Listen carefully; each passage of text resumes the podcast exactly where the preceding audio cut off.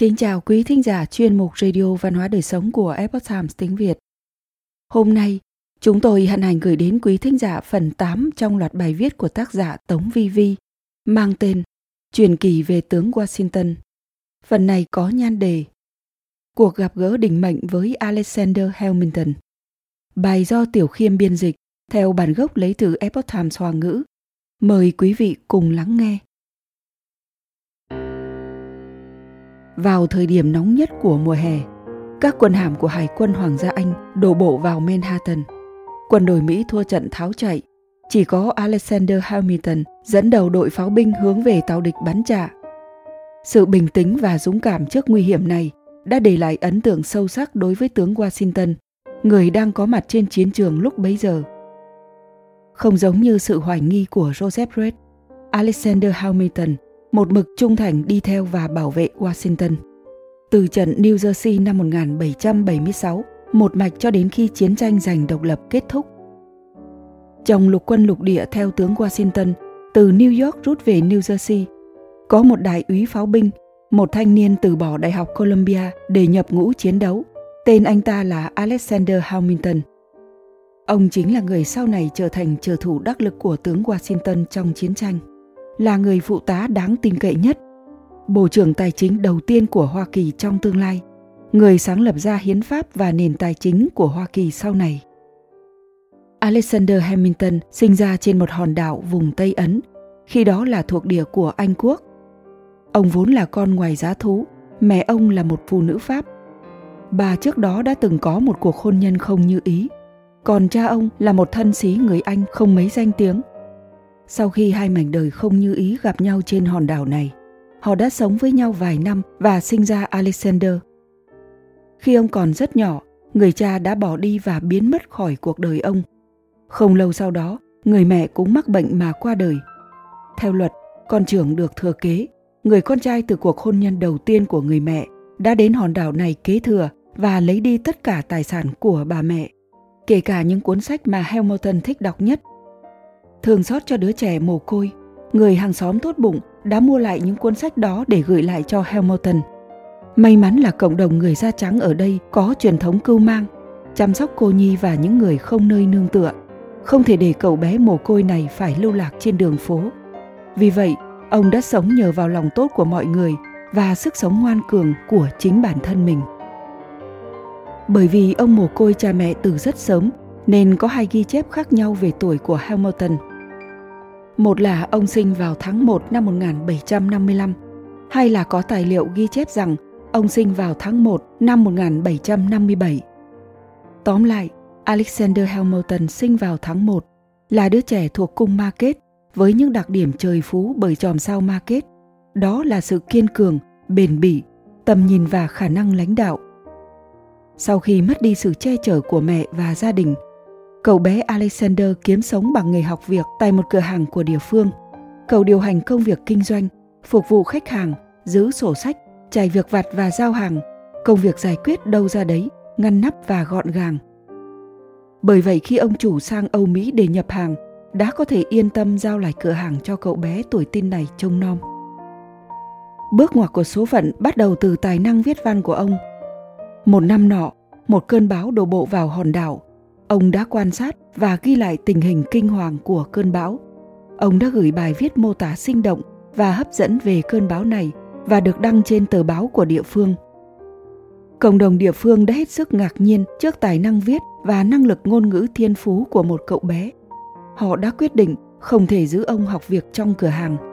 Thế là họ liền quyên góp được một số tiền và gửi ông lên một chiếc thuyền rời khỏi hòn đảo để đến học tập tại lục địa mới. Bằng cách này, chàng trai trẻ Hamilton đã đến Bắc Mỹ. Đầu tiên, ông học ngôn ngữ tại một trường ở Elizabethtown thuộc New Jersey, nhưng lúc đó không được nhận vào trường cao đẳng New Jersey là Đại học Princeton. Thay vào đó, ông được nhận vào học viện King's College thuộc Đại học Columbia ở New York. Ông đến Manhattan để học. Thế là thành phố đã nghênh đón vương của New York trong tương lai. Một thượng úy pháo binh đầy sức hút vào mùa hè năm 1776, chàng trai trẻ xuất hiện dưới quyền chỉ huy của tướng Washington đã xuất chúng thể hiện trí tuệ, sức thu hút và khả năng lãnh đạo thiên bẩm của mình.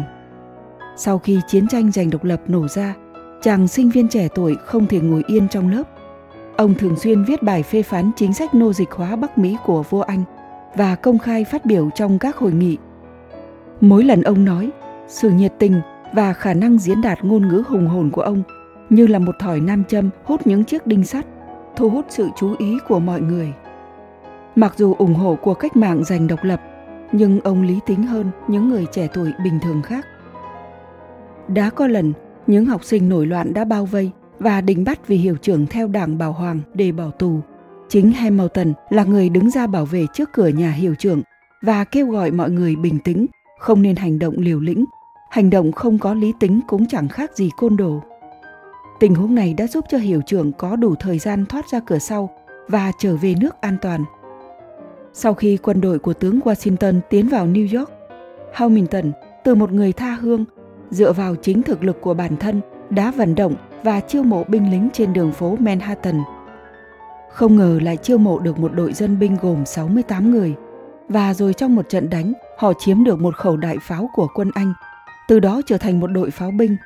Hơn nữa, Hamilton còn kiếm được một món tiền để sắm cho mỗi binh sĩ trong đội pháo binh một bộ quân phục màu xanh, quần chén da hoãng và ủng quân đội. Trong cuộc đời mình, ông luôn tâm niệm rằng đồng phục đẹp có thể đề cao tinh thần quân sĩ. Mỗi khi dẫn quân, trước tiên ông đều muốn chuẩn bị quân phục thật đẹp. Mọi người thử nghĩ xem, trong quân lính lục địa có bao nhiêu người thiếu ăn, thiếu mặc, thậm chí đến ủng cũng không có một đôi, cuối thu vẫn mặc chiếc áo mỏng mùa hè.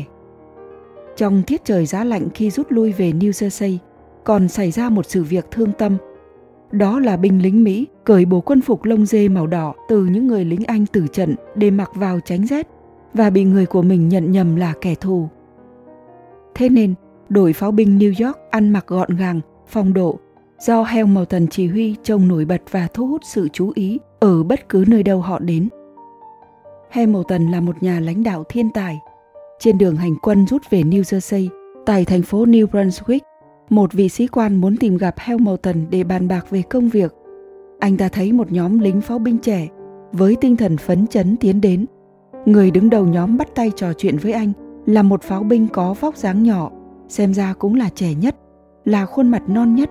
Tự giới thiệu mình là Alexander Hamilton với một giọng điệu đính đạc tự tin đến mức anh ta tin chắc rằng không ai khác đây chính là Hamilton. Cuộc gặp gỡ đỉnh mệnh Thật vậy, Hamilton và đội pháo binh của ông luôn anh dũng thiện chiến trong quân đội lục địa, có khả năng xoay chuyển tình thế. Họ đã chiến đấu hết mình suốt chặng đường từ New York đến New Jersey.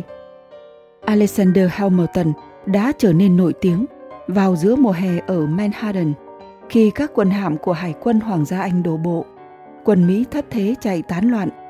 Chỉ có Alexander Hamilton dẫn đầu đội pháo binh bắn trả tàu địch. Sự dũng cảm và bình tĩnh của ông trước nguy hiểm đã để lại ấn tượng sâu sắc cho tướng Washington, người đang có mặt trên chiến trường lúc bấy giờ. Trong cuộc rút lui về New Jersey, từ New York đến Princeton, Hamilton đã chỉ huy pháo binh yểm trở ở hậu phương. Có lần bên bờ sông ở New Brunswick, quân đội hai bên giằng co qua một cây cầu quân lính Mỹ cố gắng phá hủy cây cầu để đoạn hậu. Quân Anh do tướng Cornwallis chỉ huy điều quân đoàn hàng nhẹ vượt qua cầu sang bên sông để truy kích. Washington liền ra lệnh cho Hamilton và đội pháo binh của ông chặn quân địch truy đuổi. Hamilton đưa ra chiến thuật tốt và hỏa lực của pháo binh đã chặn được trung đoàn hàng nhẹ dũng cảm của quân Anh bên bờ sông, giúp cho quân Mỹ rút lui an toàn. Sự sáng suốt dũng cảm và mưu trí hơn người của Alexander Hamilton có nguồn gốc từ tài năng thiên phú, nhưng cũng là từ tinh thần yêu thích học tập của tự thân. Ông là một người tự học vô cùng kỷ luật. Sự hiểu biết về súng đạn quân sự của ông đều do bản thân ông tự học và nghiên cứu sâu rộng. Những thành quả học tập này đều được dùng đến ngay trên chiến trường. Ông vốn là trẻ mồ côi, đã từng sống qua cảnh rối ren, hỗn loạn, do đó tất cả đau thương Khủng hoảng trong cuộc rút quân liên tục về New Jersey không là gì đối với đứa trẻ này. Ông vốn không giống những người lính Mỹ khác, phía sau còn có một mái ấm để trở về. Trên đường hành quân, hàng ngày ông vẫn không ngừng việc đọc sách. Dù luôn phải dẫn quân ra trận sông pha với quân địch, Tính mạng như ngàn cân treo sợi tóc, nhưng trong tình thế hỗn loạn đó vẫn không thể ngăn cản ông tìm thời gian an tĩnh để đọc và viết mỗi ngày. Trong quân đội, Hamilton đã tự học được một số lượng lớn sách kinh tế. Những gì tâm đắc, ông đều ghi vào trong một cuốn sổ mang theo bên mình. Cho tới ngày nay, sau hơn 200 năm, một nhà sử học chuyên nghiên cứu và viết truyện về Alexander Hamilton đã xúc động nói rằng sau khi đọc hết cuốn ghi chép đó, quý vị có thể hiểu được cuộc đời của Hamilton. Tướng Washington và thượng sĩ trẻ tuổi Alexander Hamilton đã hoàn thành cuộc gặp gỡ đỉnh mệnh trong tiết trời mưa gió lạnh lẽo ở New Jersey khi đại quân rút lui vào mùa đông năm 1776. Cuối năm 1776, Hamilton trở thành phụ tá thân cận của Washington, theo sát mỗi bước chân của ông như hình với bóng. Hamilton ghi chép lại khẩu lệnh của Washington được đưa ra bất cứ lúc nào và giải quyết khối lượng lớn công việc giấy tờ mỗi ngày cho tướng quân. Không giống như Joseph Reed lúc ở New Jersey đã từng bày tỏ sự hoài nghi về khả năng lãnh đạo của Washington trong bức thư lén gửi cho Charlie. Alexander Hamilton toàn tâm toàn ý, một mực trung thành đi theo và bảo vệ vị tướng của mình. Từ trận New Jersey năm 1776, một mạch cho đến khi chiến tranh giành độc lập kết thúc. Quý thính giả thân mến, chuyên mục Radio Văn hóa Đời Sống của Epoch Times tiếng Việt đến đây là hết. Để đọc các bài viết khác của chúng tôi, quý vị có thể truy cập vào trang web epochtimesviet.com. Cảm ơn quý vị đã lắng nghe, quan tâm và đăng ký kênh. Xin chào tạm biệt và hẹn gặp lại quý vị trong chương trình lần sau.